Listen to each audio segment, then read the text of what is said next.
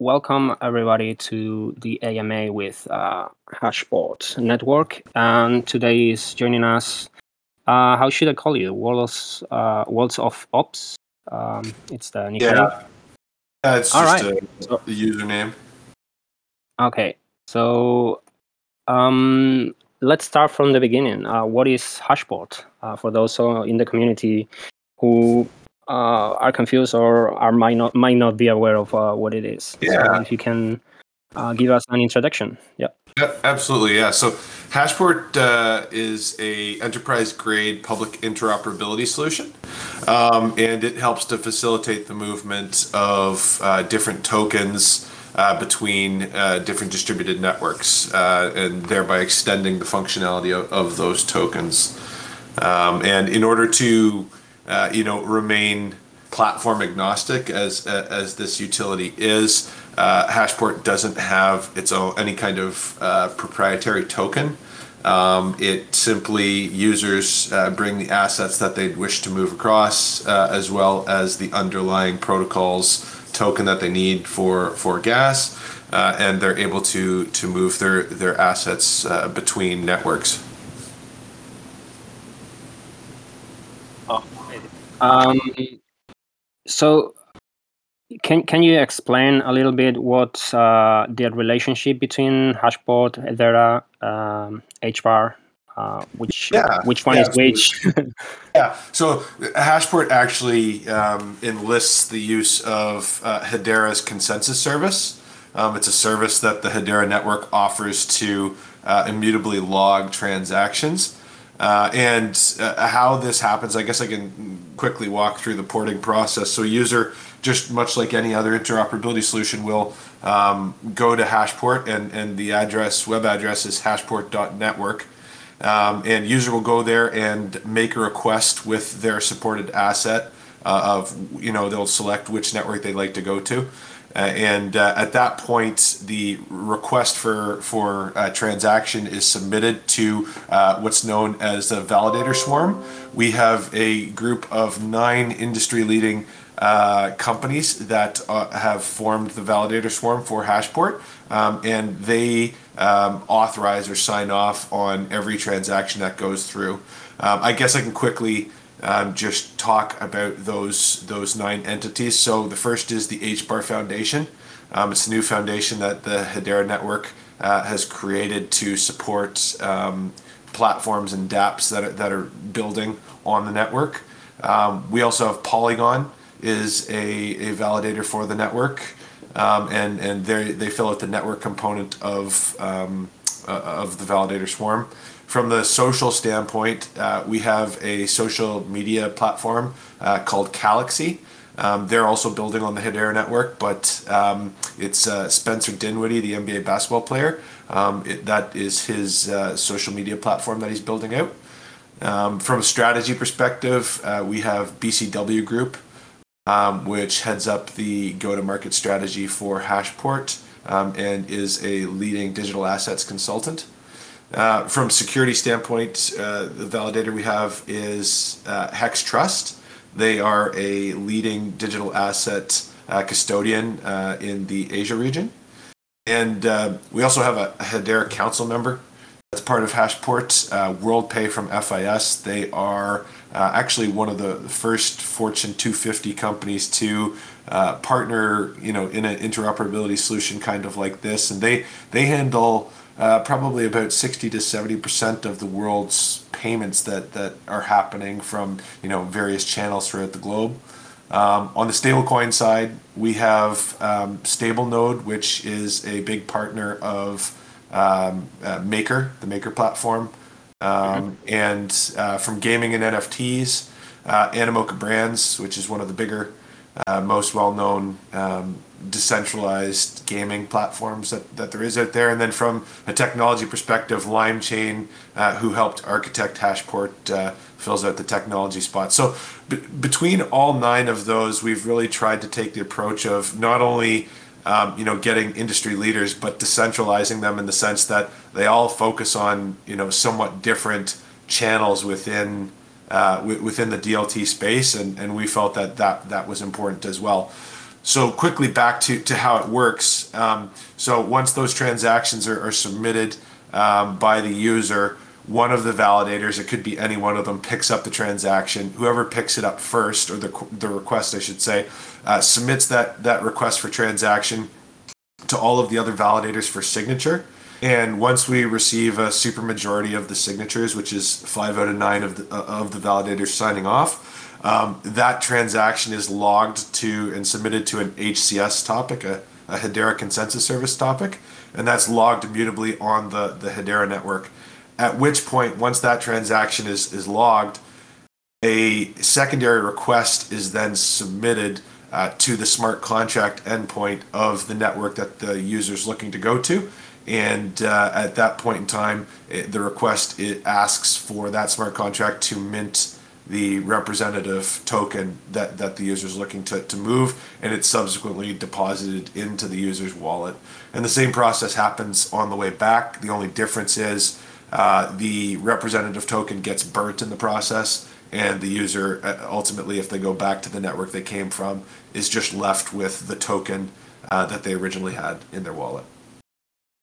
Uh, so two quick questions from that. Um, from like a practicality side, um, there there are two kind of, uh, in my experience, annoying parts of bridges. One is you generally don't have gas when you land on the chain that you're transferring to, um, especially uh, because Hedera is so new, right? Um, and it's not the most straightforward thing to acquire uh, H B A R. Um, are you guys doing anything to specifically address that? And then the other question I would have is, um, what are you guys doing to decentralize the validator swarm, if anything at all? I'm, I'm not quite sure what the plans are around how you guys plan to expand, or, or what future endeavors look like. But that would be the two questions that appear at the top. Yeah, th- th- those are great questions, actually. And, and you know, something that we're, we're well aware of, in the sense that when we set out to, to create Hashport, the thing that was at top of mind for us was, how do we make this platform as as um, easy for a user to to operate as possible. One of which, and I had just mentioned, we don't have a platform token, so that there's not, you know, a third or a fourth asset introduced into the porting process. But to, to answer your question directly, uh, what we are looking at, it's not implemented at, at the moment currently. We are looking at uh, solutions whereby uh, you know, a user ends up on the destination network and they end up getting Um, a small amount of that that's that network's token um, in order to, you know, be able to then subsequently use that that network. Uh, when a user is, and I'll have to double check this, but when a user is going from and a non uh, Hedera based network to, to you know to let's say two E V M networks eventually. Um, That won't be the case where they need H B A R to do that. The, the Hedera consensus service will be used in the background, but the user's native assets that they use. So say if they came from uh, Polygon and, and you know one day eventually they were looking to go to a network like B S C, they would just be using their their native token that they have, so their Matic to, to start the transaction um, and, because they're on starting on the Matic network, um, or Polygon network, I should say, sorry. And then from there, Um, what'll end up happening is whatever asset they're moving across, a small portion of that is um, charged as a fee. It's a fifty basis point fee, uh, volume based on, on what they're moving over, and uh, the porting process continues. So, well, it's not there right now. What I envision in the future happening is, uh, you know, a user has the token they want to move across, and they already most likely have Uh, the token of the underlying protocol that they're using um, when when they come to Hashport. So they'll be able to start their transaction right away. And then in an ideal world, what will end up happening is the user will end up on the other side with the representative token, as well as a small residual amount of whatever that, that uh, network's uh, main gas token is, so that they can then subsequently do a few transactions once they're in the ecosystem. Does that answer the question? Yeah, yeah, that, that clearly answers the question. It sounds very similar to the approach uh, Elk Finance takes, where they let you automatically swap uh, once you land. Yeah. Um, so cool. Uh, the other question that um, I've found to be, I got points I'd, I'd like to see addressed is one of the more annoying parts of bridging is you wind up with a token that's like a kind of simulacrum of whatever you land on. So like with Allbridge, you get Allbridge Polygon U S D C or Allbridge Solana U S D C, right? And then you have to go and immediately swap that. Are you guys doing anything particular to address that, or is that not currently a part of the plan? That's not currently part of it, but that ultimately, you know, we might tackle that in the future. Really, you know, what we're what we're trying to do, and one of the one of the main things with Hashport um, is actually um, dApp mobility. So one of the biggest things that we've noticed, because what'll end up happening is, um, you know, a platform will be able to um, potentially migrate their entire Uh, basis of operations to a new network if, if they'd like to. So to your point, you know, the, you end up you, know, you end up with this fragmentation of, you know, every platform having their own version of a given token. That's not really what we're trying to address at this point right now. Um, what we're trying to do is is have users who have assets they would like to maintain control of, but then be able to use the purchasing power of those assets in a new network where where there may be opportunities that present them pre- present for themselves. So it's not so much a swap as it is keeping control of that underlying asset for on the retail side of things, and, and being able to plug those subsequently plug those individual assets into whatever protocol that that users might ultimately request that those assets be supported on. But also from a, a developer and dApp standpoint, you know, if you're on a If you're on a network that isn't um, isn't you know performant to what you need, um, or you just simply like to migrate somewhere where you know there, there are char- you know performance characteristics that you like of another network, we think Hashport will be able to enable those dApps to simply have their token supported on Hashport and then be able to move en masse, you know, their non-circulating supply and things of that nature. Um, and you know, the their users or holders could follow suit just through Hashport, and then you know they end up starting building on on, on a different network, um, one that, that they view a long term future on. So it's kind of giving giving choice back to you know not having being set in stone. When you you know it used to be that, or it still is, I should say. Um, you know when you start building, you're kind of deciding right out of the gate. Well, which platform am I going to, to build on, and what trade-offs am I going to make as a result of doing that? But ultimately, as time goes on and Hashport supports more and more networks and more assets, I envision and we envision a future where just because you started on one network doesn't mean you have to stay there, nor do you have to limit yourself to one network. You could also have a situation where you want to support and, and you know reach out to multiple networks and, and multiple user bases and, and have a presence on all of those. And we think this is the solution to do that. Gotcha. So that actually addresses the next question I was going to ask, which is how you're positioning yourselves in the market versus something like Allbridge or like Seller. And it sounds like it it's more specifically targeted towards protocols pulling uh, Hashport in as like a core component to allow that kind of cross-chain liquidity, or actually cross-chain access, more broadly speaking. Um, and that's that's kind of the specific bend you're taking to the whole bridging uh, kind of ecosystem. Yeah, or at least that's the vibe.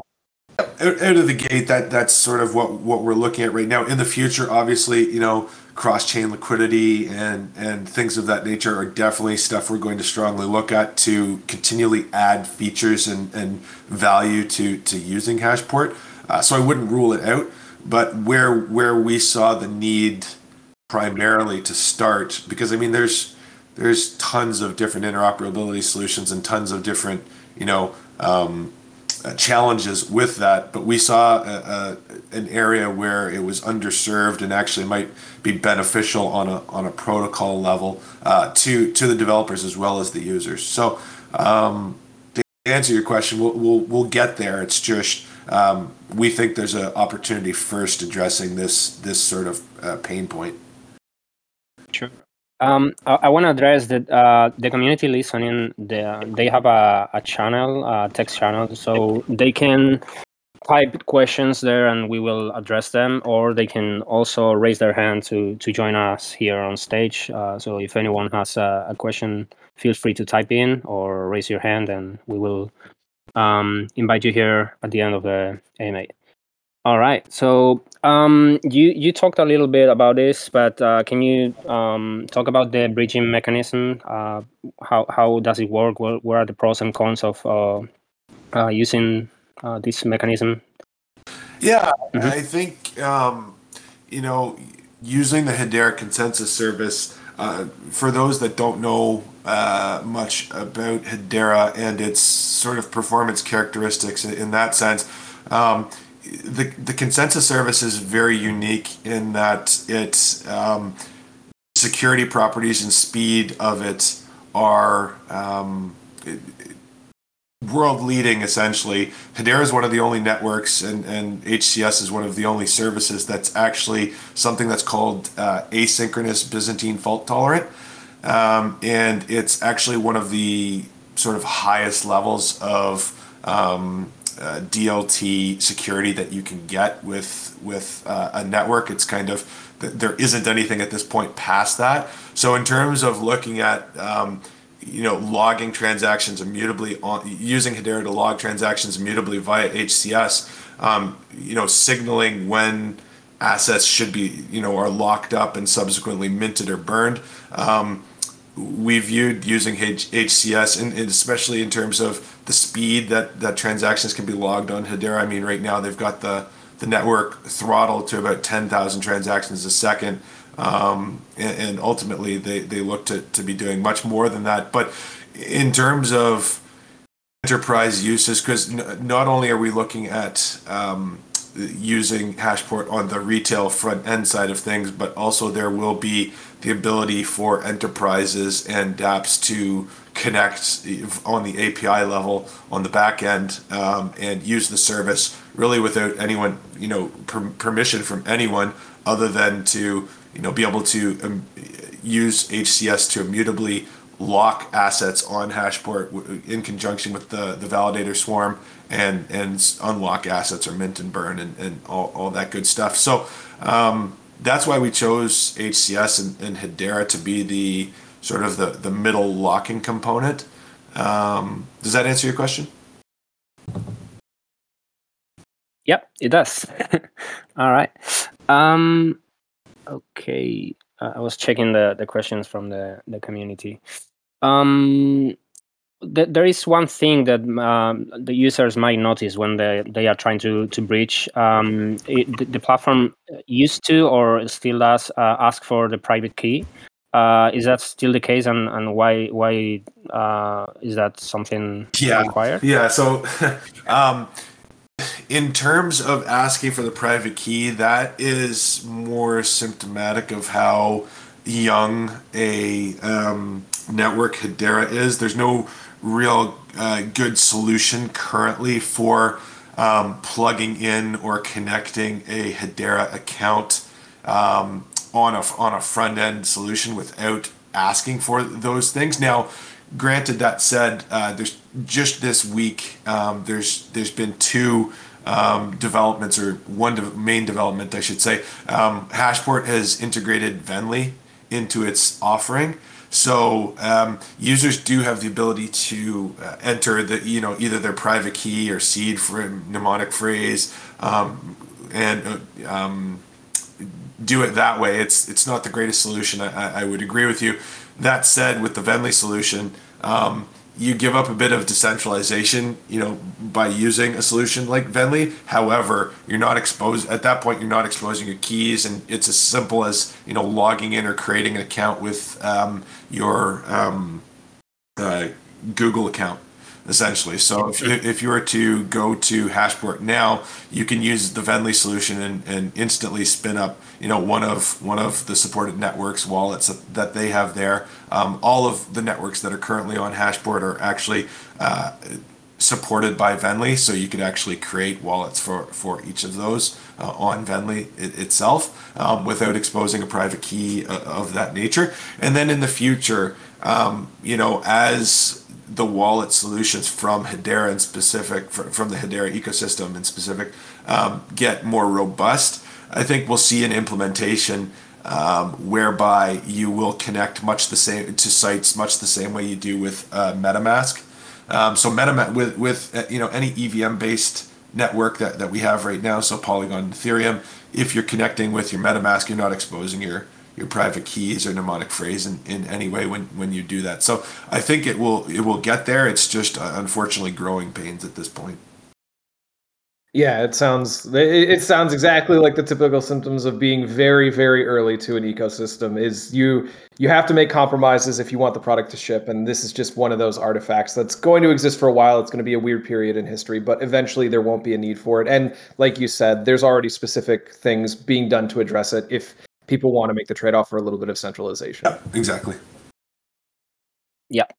So um, going back to, to that point, which uh, I, I'm sure the audience understand now, but um, is there any audit, security audits that uh, you've gone through to to ensure that um, the contracts are safe? You know, yeah. uh, DeFi is it's a, a wild roller coaster, so people want to make sure that uh, everything is as it's supposed to be. Yeah, yeah, absolutely. So uh, the the contracts, actually, we got Omniscia to uh, perform smart contract audits on all of all of the smart contracts, and uh, you know, going forward, we we regularly and, and are continuously stress testing and and you know refactoring and looking at at uh, things from every angle um, to try and, and mitigate any possibility of of any kind of attack vector, things like that. So security always is is you know first and foremost top of mind, and that's sort of the approach we've taken. You know, leveraging H C S and and you know enlisting one of the the best um, smart contract auditors out there and, and looking over the contracts. All right. Um, one of the things that uh, we usually ask to, to our guests, um, we, we would like to, to know about um, on a on a personal matter. Who are you? Um, wh- why did you start Hashport, or why why did you start working there? Um, what's your background to to work uh, in this in this project? Right? Yeah, yeah, this is a very interesting question. I'm uh, and an interesting one for for me to answer. No one's. No one typically asks me about myself personally, but uh, ha- happy to share a bit. So um, I got into the space about, I would say, just just before the the last mania of of um, crypto uh, back in uh, twenty seventeen. And um, that was my first exposure to it. At, at that point, I really didn't have a, a whole lot of understanding in what was, uh, you know, what everything was and, and how it fit in. But over the next, you know, four and a half years or so, uh, I've I've definitely uh, taken an interest. And in you know, it started out as um, a personal interest and in just you know me learning about stuff just in my free time, just because I was I was very interested in, in the whole entire space. Um, and in particular, uh, Hedera is one of the, the, the main reasons that I uh, started to to look into D L T and and you know all sorts of good stuff like Ethereum and Bitcoin and all all, all those things. Um, and you know by trade, I was a uh, financial advisor. Um, and, and had been for some time, and uh, you know, a bit of a journeyman, um, doing doing a whole host of, of different things. But um, you know, in my spare time, as I was saying, one of the main things I had continually been doing um, was just learning more and more about the space. And an opportunity had presented itself to me um, late last or early last year, I should say, um, to to take part in this and and have the ability to go full time into the space. Um, and it was just something at that point in time I, I couldn't pass up. It just it it's something that you know I'm very passionate about, and um, you know doing this on a day-to-day basis, just you know learning about this stuff and, and continually growing, um, it just was incredibly exciting. So I t- took the chance, made the plunge, and uh, here we are a few months later, and and you know we're looking to to quickly expand Hashport to be the the leading interoperability solution uh, you know for for everyone's needs. One of the uh, kind of interesting things about the way that you're presenting Hashport that we don't typically see during an A M A is there's a very strong bend towards um, enterprise or, or uh, I guess, like business-facing solutions, yes. um, just kind of the language and the way you describe it and stuff. And so I'm curious how that plays with the way that Hashport kind of functions and, and um, if if anybody's kind of commented on that, what, what their reaction was before, because it is very, very different from what we're used to. Yeah, it, you know, it's it's something that I think is going to be a hot button topic for the space in general. Just, just you know, looking at, we've got all of these, you know, new exciting, uh, you know, networks, whether they're L one or L two or, you know, Z K rollups or what have you. We we have all these different sort of tools. And everyone's looking at, you know, what is ultimately going to be the solution. Um, I think it's a bit naive to think that we're going to end up in a system whereby, you know, there, there, there's one network or solution that that works, um, you know, for for everything. It's it, much more likely that we're going to have, um, you know, specialized networks for for many different use cases, of which it, it seems like every time you try and try and do something or advance, you end up at a point where you need interoperability and communication between different networks to actually pull off what you're trying to do.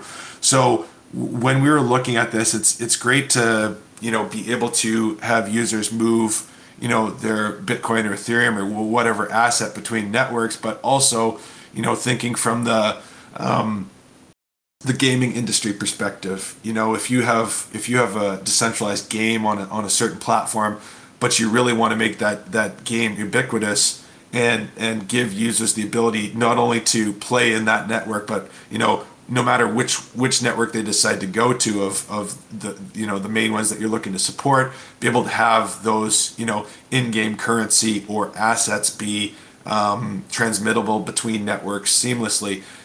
That's going to take a lot of work and architecting, and, and we think that's where the space is heading. So from, from that standpoint, and then also from the more traditional business world channels, you know, with the advent of, of stable coins, um, there's obviously a whole host of regulation and different things that need to go into to architecting a solution.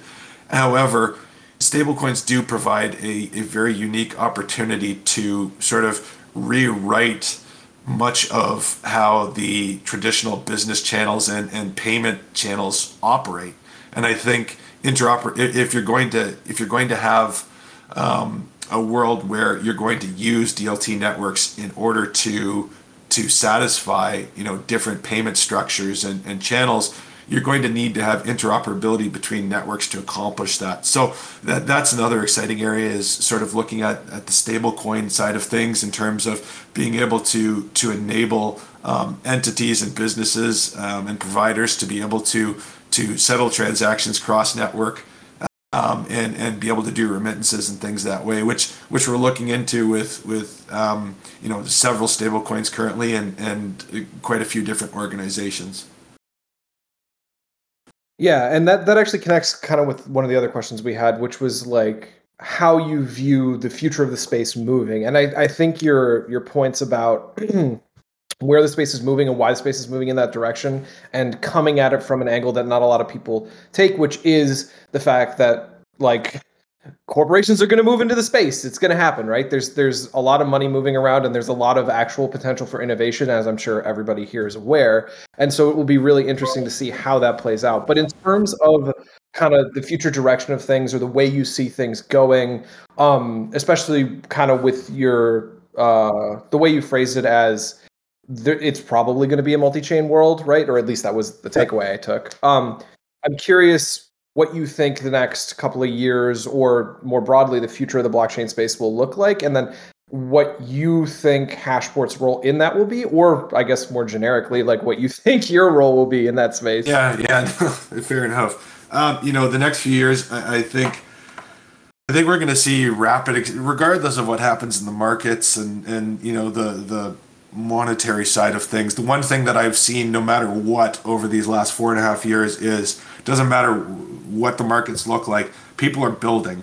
And and every day that goes by, more and more people are building, and more and more businesses are looking strongly at it, or, or are already putting, you know, both feet in, um, and and are just going directly at this stuff. So I think regardless of what happens, we're going to end up with a whole host of innovations that, that happen as a result of, you know, the attention focus. It, I mean, if you if you look at what the top top topics of discussion are in, you know, a lot of these surveys, it always come it always seems to right now more and more it's coming to uh, you know, blockchain or D L T is is what's at the tip of, of everyone's tongue in the business world.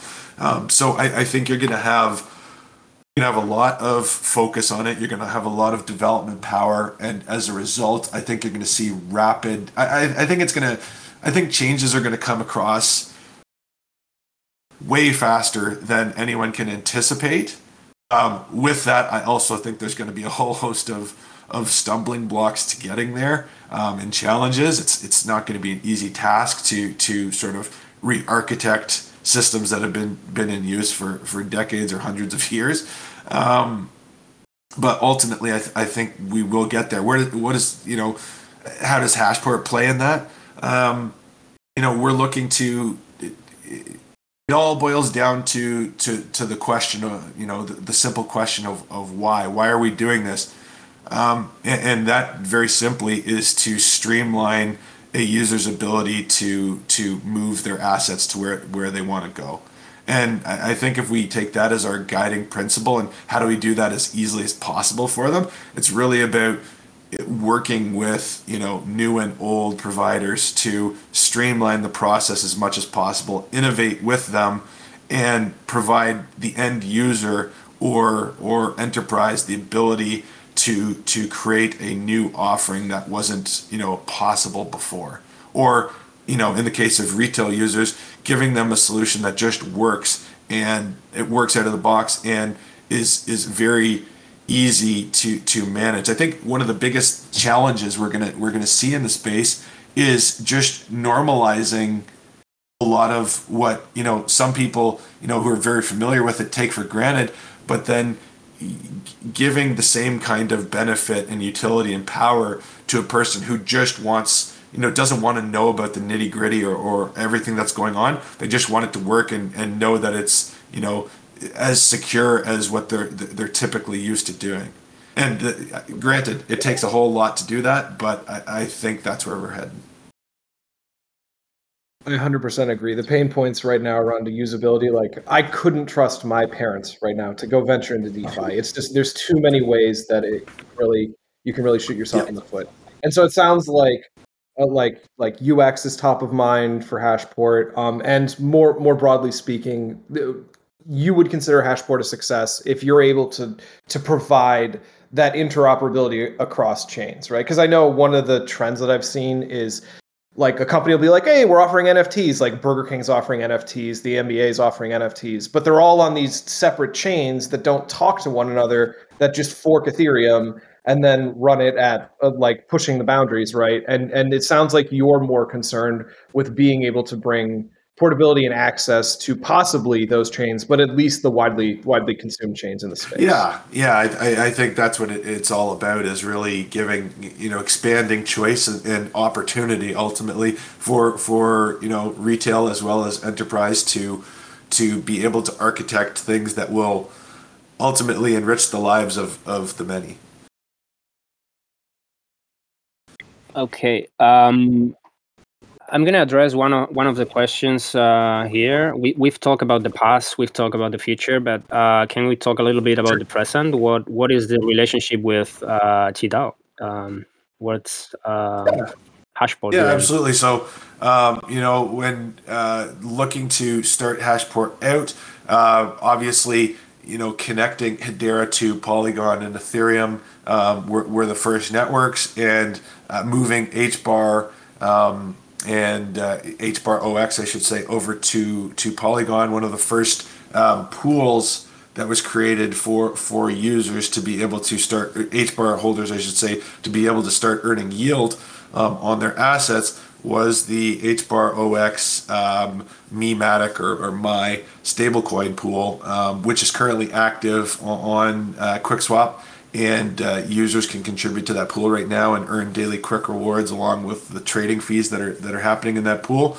And uh, you know, the Qidao has been great in in you know being a partner and supporting us in uh, giving users, specifically H B A R holders, the ability to actually have somewhere to go to start earning yield on their H B A R. Because for those that don't know, Hedera, Hedera's um, network does not have DeFi as of, of yet in its current form, so there's no real um, lending opportunities or, or loans that, that users can, can take out against their assets in that current environment. Um, but uh, the ability to, to now go over to uh, Polygon and uh, take part in this pool and earn yield to start on that is great. And then, you know, in the future, hopefully, if the, the pool grows large enough, uh, be able to, you know, partner even further with Qidao and be able to offer, you know, vaults, different vaults for different assets that might come across as well, um, to, to be able to start that collateralized lending. So that, really looking forward to it, and, uh, you know, so happy that, that we were able to partner together. That, that's great. Um, is there, uh, there there is a specific question that why, why Mai was chosen as your first uh, option to, to do this, to, to give yield to your users? What what was the the point to, to make you decide? Yeah, I, I think it one of the biggest things I think that um, specifically Qidao can can enable ultimately is the ability to um, provide users, and, and you know, it's a bit further down the road, but the ability to provide users, um, H B A R, H B A R holders in particular, if we're able to eventually get a uh, vault created on Qidao, the ability for, for H B A R holders to, to be able to come across into the, the um, Polygon ecosystem and be able to um, lock up their, their H B A R on, on the Qidao platform and then receive the, the Mai stablecoin, which is the most pop seems like it's the most popular stablecoin on the, the Polygon ecosystem. And, and I know that you guys have, um, you know, presences now, I believe, on Phantom, uh, as well as one other network, I think Avalanche as well. So quite a few, yeah. We're expanding quickly. Uh, quite a few. I mean, yeah. uh, we are expanding, expanding quickly. Yeah, the Polygon, so, Polygon is so, the native. So one, yeah. You know, looking at it in from that perspective, if users are ultimately able to bring their H B A R across in this particular case, and you know, take out Mai, then they're able to instantly be able to um, interact with any any you know uh, DeFi platform um, out there that that supports Mai, which which is many. And not only that, but then that gives them the ability to then move around between different networks with, with that Mai, and you know go go to different networks or different DeFi applications. So it really was about the ability that the functionality that that partnering with with Qidao and, and using the Mai stablecoin initiated by by doing that, and that's what we're looking to do. Yep, looking forward to it to to have it as collateral. Yeah, absolutely. Yep. All right. Um, one general question: um, What what, it, uh, what excites you most uh, about DeFi? What, what's uh, your your feelings about DeFi, and specifically, uh, not excites you, but um, if you can address uh, the past events of the Wild Week that we have uh, had um, recently, uh, it's uh, ups and downs, and yeah. uh, you know, it could be. It's not for the normal uh, user, you know, uh, to to to live this this kind of um, experiences. But, uh, yeah, I mean, what excites you? It's it's it's funny. The longer you end up in the space, the more you become desensitized to. If if you really you know are here for the future and what the possibilities could could bring from from this space and this technology. The the day-to-day and week-to-week fluctuations aren't aren't as, as big a concern to you as the uh, the year-to-year or decade-to-decade ones that, that you're looking out to. I think that the space is incredibly um, powerful for, for, I mean, in no time in history have we ever been able to conduct as many economic, social experiments simultaneously Um, on you know on this many networks. It's just un, unheard of, and I think the the wild swings in volatility are symptomatic of still, even, you know, twelve, thirteen years in, how early this this and young this space is. Um, you know, if you look at other traditional asset classes that are out there, you know, real estate, stocks, um, gold, all that sort of stuff, you're looking at, you know, looking at decades, if not centuries of, of history there. And, and here we are with a, you know, twelve, thirteen year old industry. I think over time, as things mature, as all these networks and, and offerings and solutions mature, and I, I mean, I'm a, I guess you can call me a perma bull on this, but the macro of it, if you look at what, you know, if you take a step back and you look at, you know, not, you know, what's going to happen this year or next, but you look at what's going to happen next, the next decade or the decade after, in terms of where things are trending and where people are going. Um, I think the space is going to go up massively. And as a result, um, you know, the volatility is going to drop, and you're just going to be left with a, a whole lot of battle, battle-tested solutions that end up, you know, democratizing returns and, and you know, giving users the ability to, to have a fair return on their assets or, or whatever they might be doing. I mean, the space is so, so diverse and broad. Um, you know, we're not even talking about all of the, um, you know, interesting things that could happen on a microtransactional level without users even really realizing it and, and or it impacting their day-to-day life, but, you know, enabling things that, that just weren't possible before. So, I mean, I'm I'm incredibly excited for for all of that. And I think the volatility, if people can hang in there and, and you know, gut it out over over a, you know, a, a major cycle, one major cycle, then they're there for life, I think. And and I think to that point too, even though this drawdown was pretty vicious, it doesn't even really compare to some of the previous drawdowns, no. right? Where you're seeing eighty percent of your your wealth just poof gone, right? Um, and I think to your point, the volatility is decreasing over time, right? With the limited set of data we have, we can already see that at least in Bitcoin, where the cycles are getting more protracted and um, the the peak to trough drawdowns are are shrinking. And so I do think I do think you have a really strong point in that um, we're seeing the space mature. And a lot of people like to compare the crypto space to the early internet, and they're like, but the internet had a use after ten years. And it's like, yeah. yes, after H T T P was invented, right? DARPA had the internet up in like what, the sixties? So we're still extremely, extremely early, right? And again, circling back to your earlier point about requiring a private key, those kinds of pain points are the exact thing that indicate we're at the bleeding edge, right? The U X sucks and it's not a high priority because you have to get the protocol up and working before yeah. anything else. Um, and so we're we're witnessing kind of innovation in real time, and it's really, really interesting to see. Um, but it's it's really cool that you kind of share that that extreme long-term vision that um, I think people who are building in the space absolutely need in order to have the tenacity to stick it out, because the volatility swings are so aggressive. Um, and or the, the the value swings are so aggressive and the volatility is so high.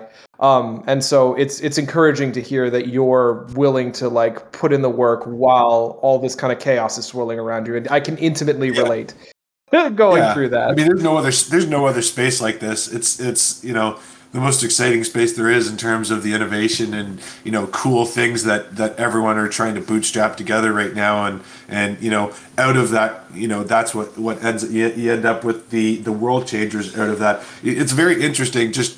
To go off sort of on a, a little bit of a tangent, um, you know, I, I can't remember who I heard it from, but they were talking about how if you go and talk to, you know, uh, a student, a, a computer engineering, computer science um, major, you know, from a lot of places, and you ask them about, you know, crypto and blockchain and, and coding for it or anything like that, we're we're still so early that that they're kind of averse to it or or don't even know because they're not they're not directed towards that. I think when we see a sea change is where we're not going to it's not going to be like the the handful of schools, you know, across the globe that have have decided to create a small little um, niche program for people to, to learn how to how to code in the space, much the same way that, you know, we have a developer community for, you know, traditional technology that's that's absolutely massive. When that sort of switch gets flipped to where everyone that's coming through is now learning about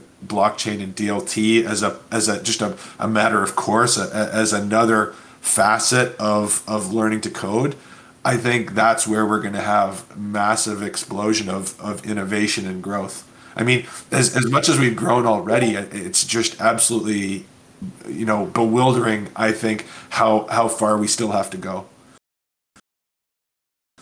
Yeah, and and having grown up and gone through college during the Web two boom, there are certain things happening in the crypto space right now that feel very reminiscent of those times. There's these one or two big personalities in the space that are dominating the scene, and they're the they're the wunderkind that's going to save everything, and all these other smaller kind of companies popping up to address different things, right? And now instead of calling them companies, we call them protocols, and, and the teams are completely geo-distributed because it doesn't matter where you are because the whole thing interoperates, right?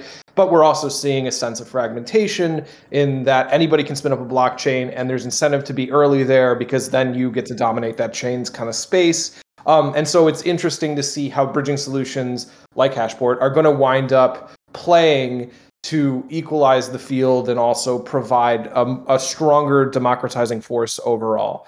Um, so it's all it all sounds extremely bullish. You're saying all the right things to me that make me feel like like you you have the right idea about going about building. It's the same kind of ethos that drives myself. I'm sure many other people in the space, and it's really really encouraging to hear. Oh, glad to hear it.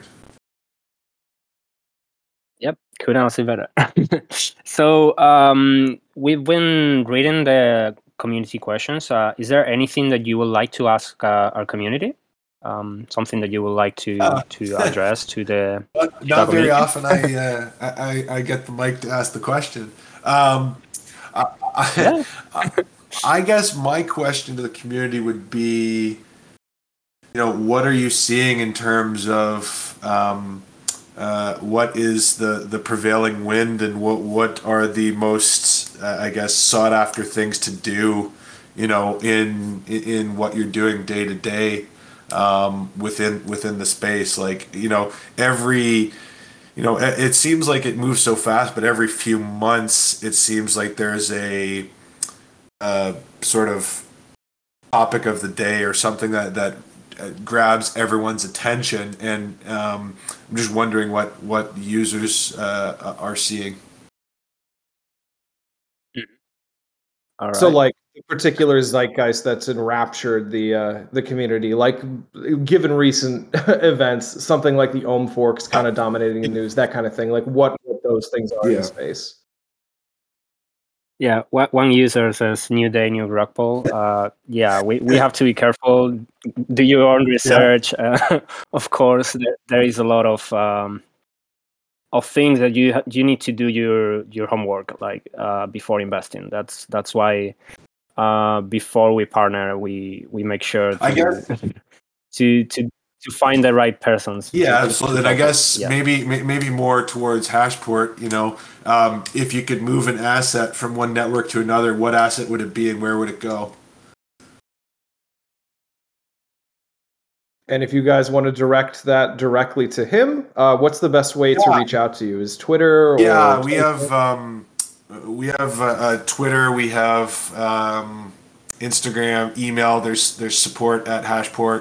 Um, But, you know, we're going to start doing a lot more polling, I think, in terms of trying to ascertain what, what people would like to see in terms of things supported. Also, if anyone is a developer um, and they have a platform they're working on and they'd like to, you know, again, migrate like I was talking about or have their assets placed on other networks, please please feel free to reach out.